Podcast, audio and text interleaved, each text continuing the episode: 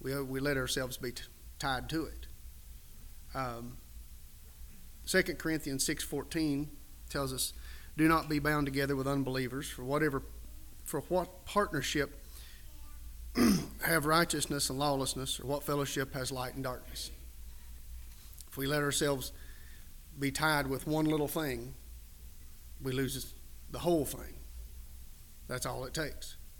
Like the elephants, we have the ability to walk away or stay away from something that may be holding us back, but we oftentimes let our mind just hold on to that one little thing. Michael read a few minutes ago in Galatians 5 1. It was for freedom that Christ set us free. Therefore, keep standing firm and do not be subject again to a yoke of slavery. You know, these elephants weren't necessarily slaves, but they were yoked to a stick that they had the complete ability to leave at any time.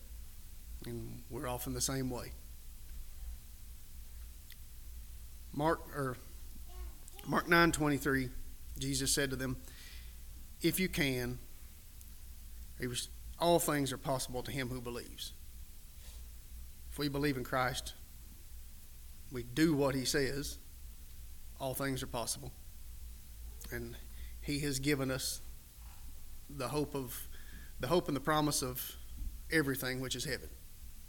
So let's don't let ourselves be yoked and tied to the world with oftentimes just one or two little things that there's many good people in this world that just allow one or two things to hold them back and let us not be part of that. Um, but we also have to know that if we have done that or we have become part of Christ and we've let ourselves slip back to something like that, we have the opportunity and the knowledge that God will forgive us. So each time we come together, we want to offer the invitation to if anyone who's never become part of Christ's body will have the opportunity, or if anyone who has fallen away from Him will have the opportunity to come back. If you have a need, please come forward as we stand and sing.